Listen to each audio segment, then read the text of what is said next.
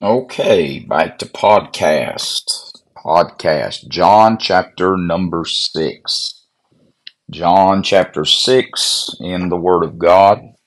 And um, it's been a good week, good day in Jesus. And uh, I am so, so very grateful for uh, this morning and all that God's done for us. Wednesday nights have uh, also been a blessing and a privilege. Uh, the Lord's just been so good, and um, glad God hears and answers our prayers. Uh, John chapter 6, uh, just enjoy uh, going through the Word of God. I've endeavored to teach through every book of the Bible. Um, I'm probably probably halfway there. I'm talking about over my lifetime, and of course, some of it uh, I have covered, you know, prior to uh, prior to Bethany. Um, been through the New Testament several times, just as teaching. Now, reading is a different story. Obviously, you know, we've read through the Bible many times, but um, teaching through it, teaching through it, and um, I. But I, I don't want to. I don't want to do it just in in complete um, mechanicalism. Do to do it just to be doing it. I want to do so in an effort to help. So sometimes we'll.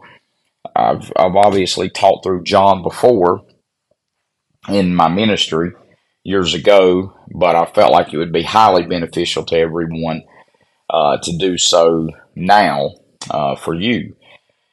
So we're in John 6. Um, we'll probably go to an Old Testament book uh, next time, and uh, not sure what direction. Uh, really, uh, Isaiah would be a great book. Isaiah, Jeremiah, any of those. Uh, but anyway, let's get through John. John 6 is a very, very long chapter. Uh, we'll not get through this um, in this recording. In fact, it may be three recordings. Uh, John 6 is actually uh, 71 verses, 71 verses long.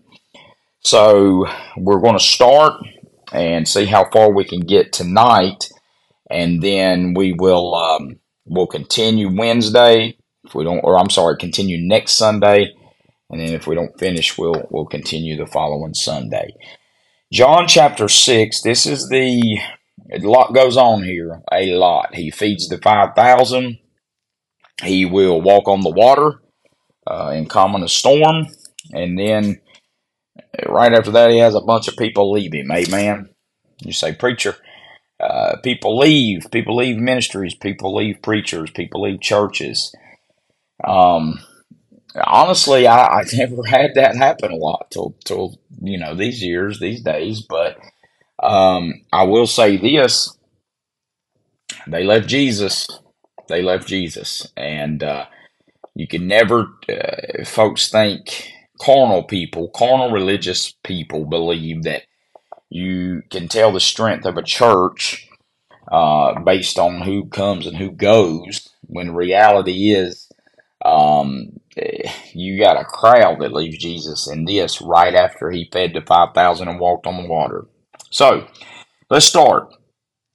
John 6 and verse number 1. After these things, Jesus went over the Sea of Galilee, which is the Sea of Tiberias, and a great multitude followed him. So, he's got a great following that he's built up now. Here's why because they saw his miracles which he did on them that were diseased. So I'm working on a message on just everyday Christianity.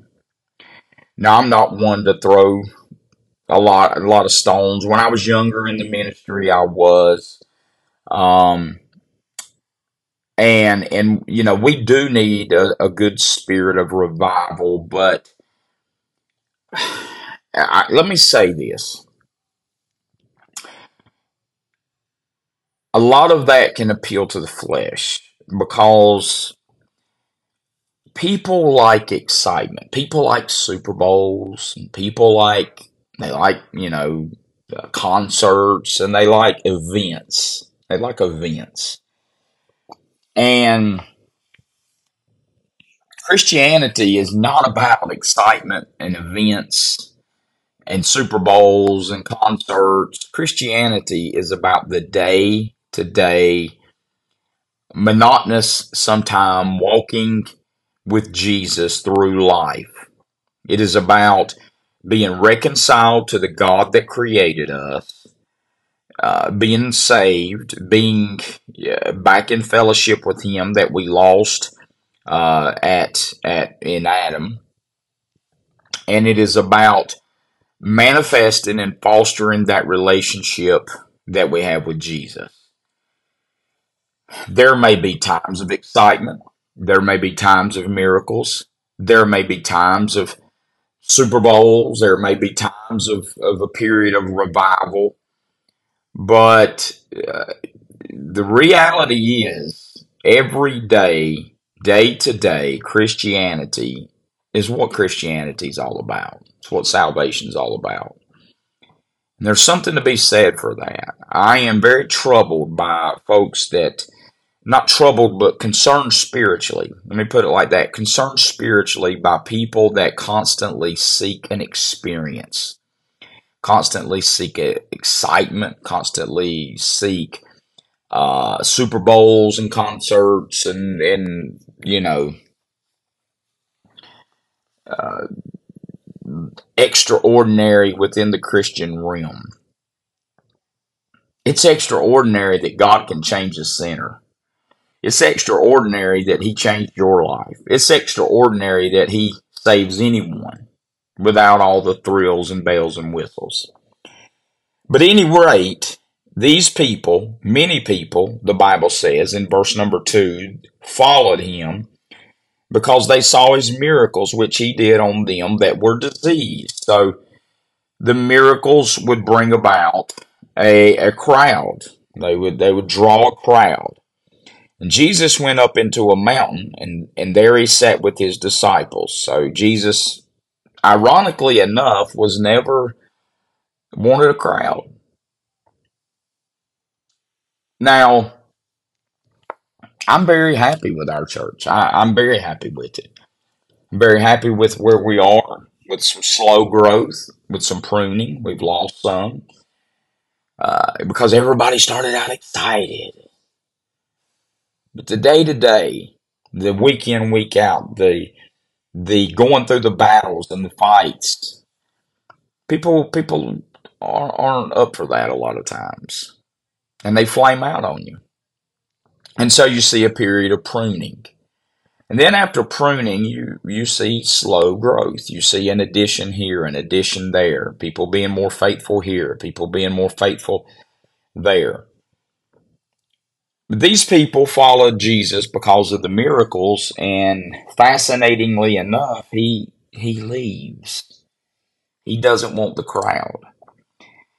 I'll be honest with you. I, as a pastor, and all the spiritual needs represented.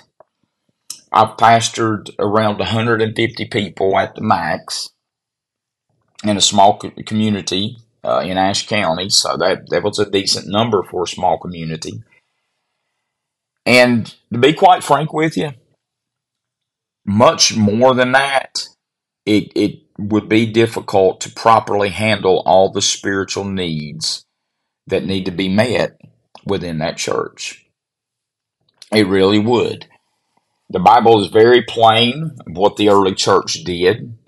When multitudes started getting saved, they started breaking off into smaller churches, smaller gatherings. And so the crowd starts following Jesus here. Uh, and he says, you know what? Me and you boys, let's, uh, let's go up into the mountains and let's just sit and let me teach you and let's do some things. Verse 3, John 6. I'm in the Bible. And the Passover feast of the Jews was nigh. Oh boy, so now we got a holiday here. We got the Passover, which is the feast of the Jews, Passover feast coming. Everybody turns up for that, don't they? Human nature is so funny. And not only is it funny, it hasn't changed much. When Jesus then lifted up his eyes and he saw a great company uh, come unto him, he saith unto Philip, Whence shall we buy bread that these may eat? So um, Jesus looks up and he sees a crowd coming. And of course, people are following him over the miracles. The Bible's already illustrated that, very clear on it. And he looks up and, well, it's potluck supper time. It's homecoming. Everybody likes to show up for homecoming. Everybody likes to show up for a gathering, for a dinner. You know, you're going to feed them, they coming. You know, like Field of Dreams, if you build it, they will come. Church, if you feed them, they'll come. So, Jesus looks up. He looks over at Philip. He said, uh, We probably need to buy some bread so we can feed this crowd. And this he said to prove him, for he himself knew what he would do. So Jesus is just he's just throwing this out there to Philip. Jesus knows what he's about to do. The Bible's clear on this, crystal clear. He's doing it to prove, to test Peter. When you see prove in the Bible, it means to test, or not Peter, but Philip. Verse 7 Philip, Philip answered him, and uh, Philip answered him, 200 penny worth of bread is not sufficient for them, that every one of them may take a little. Now, pennyworth, uh, the word penny comes from the word denarius, which was equal to a full day's wage. So a penny is is different than what a penny is here in our economy. A penny is the is the lowest um, the lowest amount of money you can have. You got one penny, you can't have no less than that or you got none. But in the Jewish economy during this time, a penny worth or a penny is a denarius, which is one day's wages.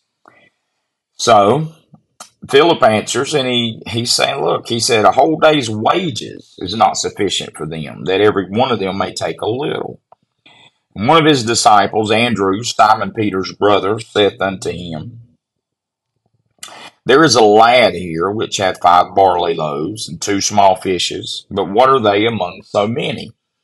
So Jesus looks around, he says, We need bread, and uh, we got to feed them. They, you know, they, they come for a miracle, and uh, while they're here waiting their miracle, they want to eat. They're going to want to eat, and they're hungry.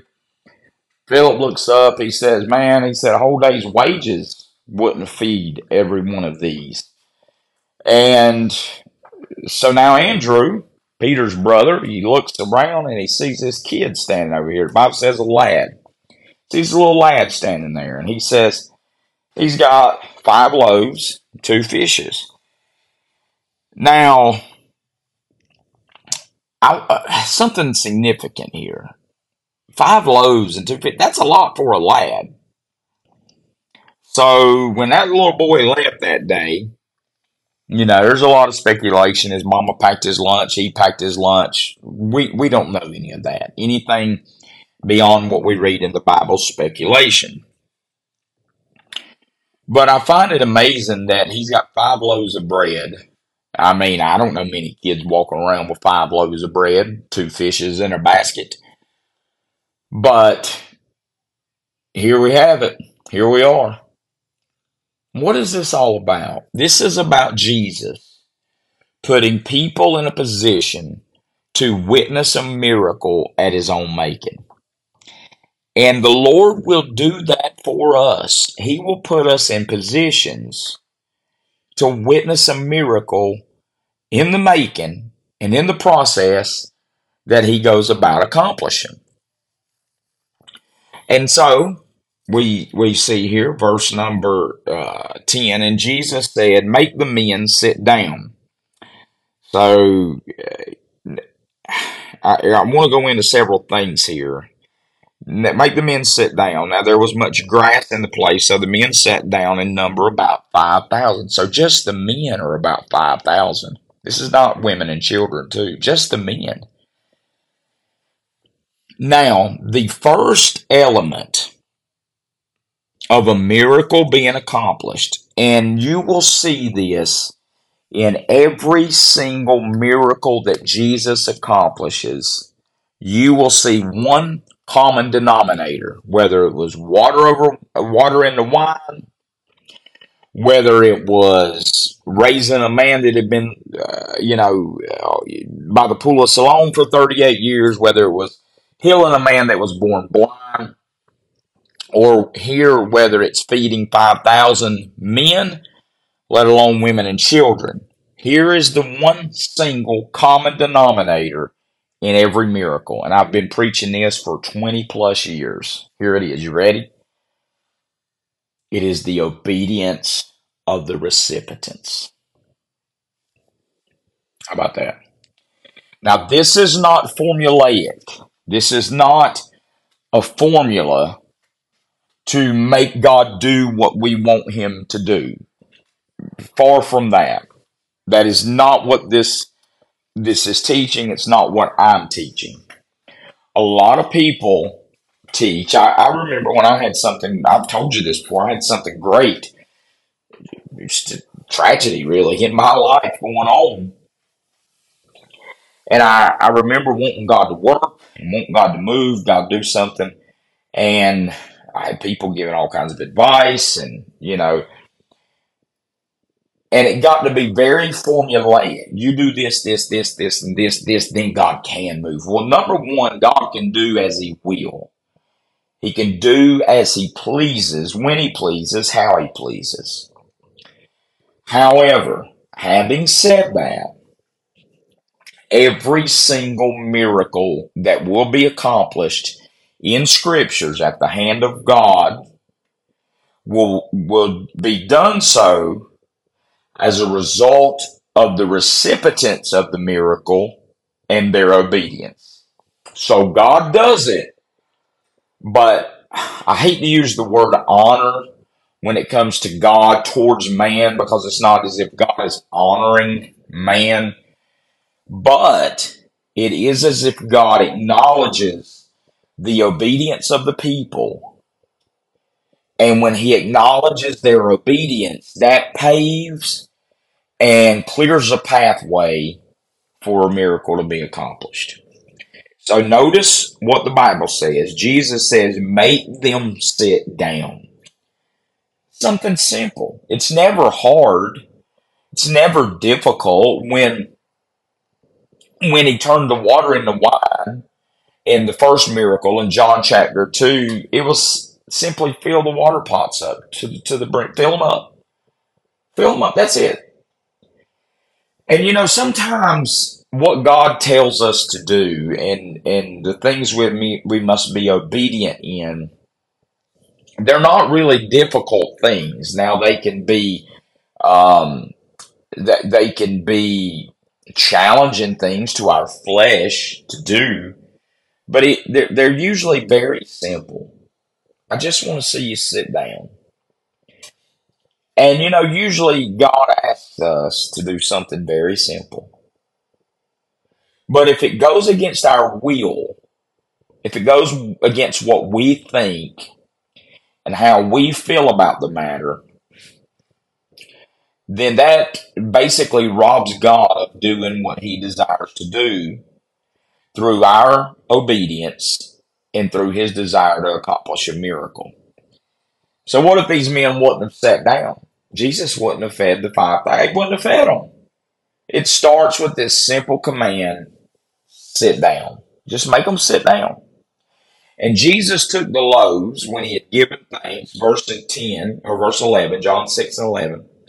Jesus took the loaves when he had given thanks. He distributed to the disciples and the disciples to them that were set down and they, and likewise of the fishes as much as they would. So there's not a grand gesture here, not a grand scene, not a, show of the flesh, not Jesus making a big deal out of it.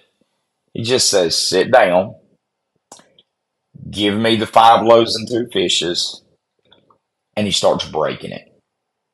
And he starts distributing it. And he starts giving it. And before you know it, there's enough to go around.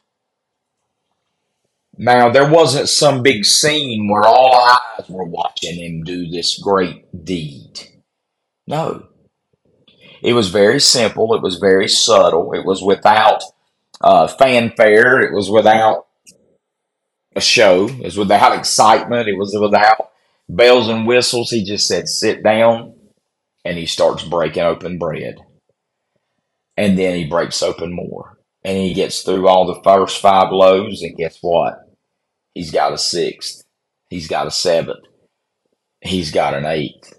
He's got, and he's got enough all the way up to feeding 5,000 people. Bible says when they were filled, so they all eat enough to be filled, he said unto his disciples, Gather up the fragments that remain, that nothing be lost. He said, We don't we're not going to waste anything.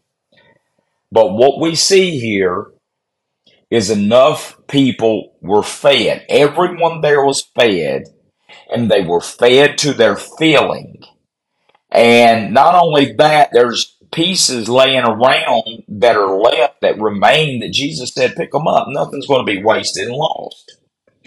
And so, verse 13, therefore they gathered, uh, they gathered themselves together and they filled 12 baskets with the fragments of the five barley loaves, which remained over and above unto them that had eaten.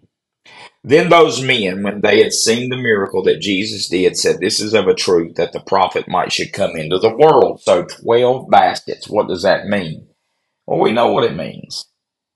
Every disciple had a basket too. They did the work, they did the labor. Jesus had the power. They obeyed, the, the men obeyed initially by setting down. The disciples are, are obeying now by distributing it. And Jesus is, is accomplishing it all through his power and through his will.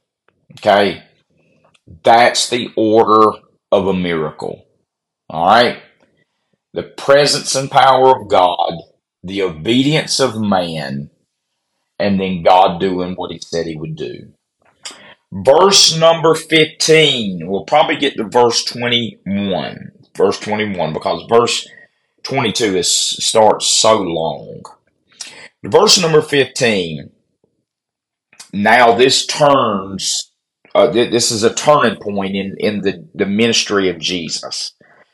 And the reason I say that is because in verse 14, the Bible says, Then those men, when they had seen the miracle that Jesus did, said, This is of a truth that the prophet should come into the world. So they see the miracle, they start looking around. And when they do that, they say, Okay, this is it. This is the prophecy. The prophets in the world. The the silent years are over and this is it. Okay, so that's that's what we see here. That's what's been accomplished. Verse number 15. When Jesus therefore perceived that they would come and take him by force to make him a king, he departed again into a mountain himself alone to make him a king. What does that mean? Well, what that means is Christ waits for his Father's time when he would be made king or when he would be given. So here's what happens. This is mankind for you. This is people. This is flesh. They see these miracles. Oh, somebody's feeding us. Somebody's uh, going to take care of our physical needs. Let's make him king. People are no different today. No different today. Now, that being the case, they were no different then.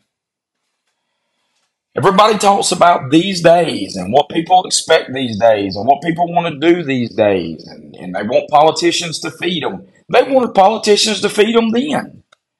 When they seen everyone fed, when they seen this great miracle happen, when they seen this great accomplishment, they said, All right, this is him. Let's make him king. He can feed us, he can give us our goodies, he can do these wonderful things for us. And that was never the intent. It will be one day, as I always say, that was not the intent. Jesus simply wanted to, to help, to feed, to get the word of God out, and by the end of the chapter is going to prove a point. These people want to make him king. because of the, the fact that he fed everyone. Now, hang on. Bible says here that when they decided that they were going to make him king, they were going to do that in this instance, that he left again. He departed again into a mountain himself alone. You know, that's my favorite thing. It is. I I love the beach. I do. But it's rare you're really alone there. But having lived in the mountains, by the way, it's funny, Jesus would go to the mountains to be alone. And Jesus was rarely alone on the beach, on the coast, but in the mountains, there's all kinds of places where you can go to be alone. Oh boy, let me teach that for a little bit. You know, people don't like to be alone. And I, I know we got different natures. I know a lot of people are quote unquote people people or a people person. And there's nothing wrong with that at all. But you should never depend on other people.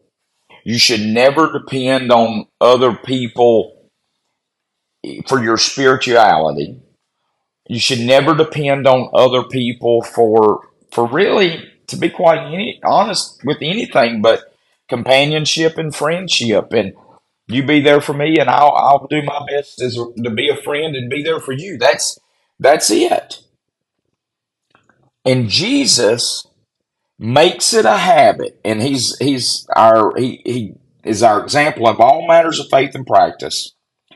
Jesus makes it a habit to go and get alone with God into the mountains to just pray, to think. And that's my favorite thing. That's my favorite thing. I don't get to do it as much, you know, between between a church and two jobs. I don't I don't get to do it as much as I, I like or need. But I like to just go, get in my truck, go to the mountains all by myself and find places, no one else around, and I can get in the mountains and just talk to God. Just pray. Hear from Him. That's the example Jesus gives us here. So Jesus is up in the mountain himself alone. And when even was now come, his disciples went down unto the sea. So they can't take it these 12 guys just can't, you know, Jesus up there in the mountain, who knows what he's doing? He's doing his own thing. He's doing what Jesus does. So they get up, they begin to come down the mountain to the sea. And they entered into a ship and went over the sea toward Capernaum, and it was now dark, and Jesus was not come to them. And we have no idea why they chose to do this.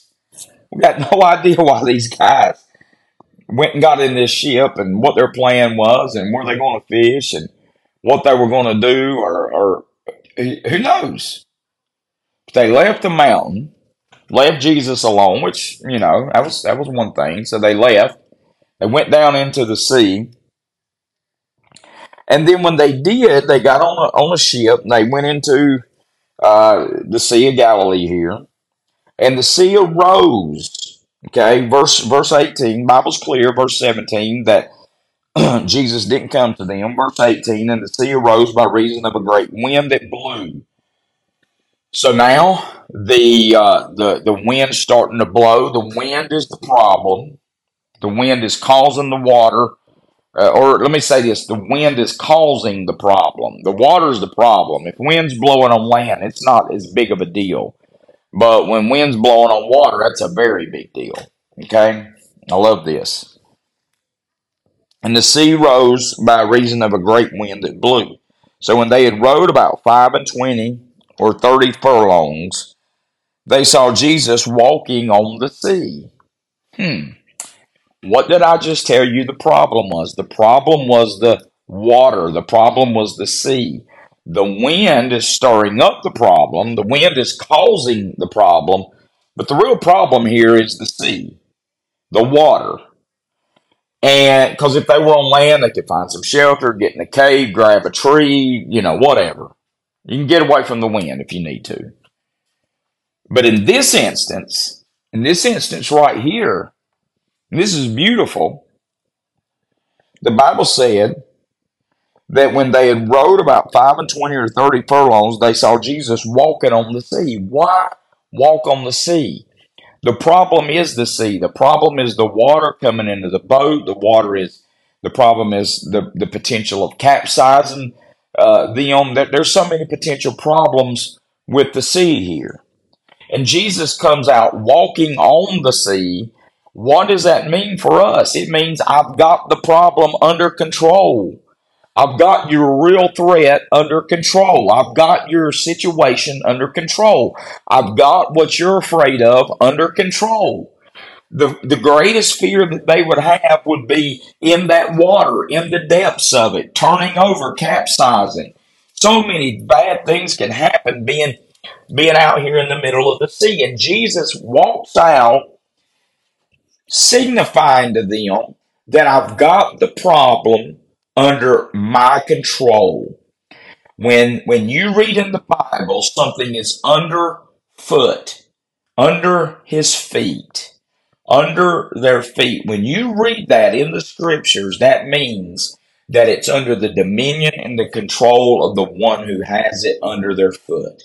Jesus is saying, I've got your problem, I've got your fear, I've got your anxiety. I've got your worry. I've got your greatest concern under control. And that's what he wants us to know. And then he says this, verse number 20, but he saith unto them, well, it says here, they saw him on the sea drawing nigh to the ship, and they were afraid. They're scared to death. But when he said unto them, It is I, be not afraid. First thing out of his mouth, don't be afraid, boys. This is me. I've got it all under control. Then they willingly received him into the ship, and immediately the ship was at the land whither they went. Jesus got them to the other side without loss of life, without problem, without sinking, without any major issue. He gets them to the other side. That's our hope. That's our promise. Jesus has our problem under control. And when he's on our ship running the show, he's letting us know here that I'm going to get you where you need to go. What an encouragement to start your week, end your Sunday. When we meet back on podcast, which should be next week, next Wednesday, we'll start or uh, Sunday. We'll start in. I'm planning on uh, Wednesday night Bible study this week. I we do have a break coming up. I'm not sure if it'll be this week, but I'll you'll I'll let you know ASAP. Uh, we'll start in verse 22, John 6 and 22. Remember, there's 71 verses, so we'll probably have to break it up at least one more time. So I hope you've enjoyed this. John 6, verses 1 through uh, 21, Jesus has your problem under control. Keep him on the ship. Good night. God bless. I love each of you.